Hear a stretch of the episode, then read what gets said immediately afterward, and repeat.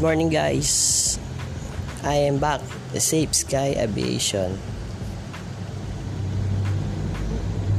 And I'm here to explain what is the main function of FMS or Flight Management System.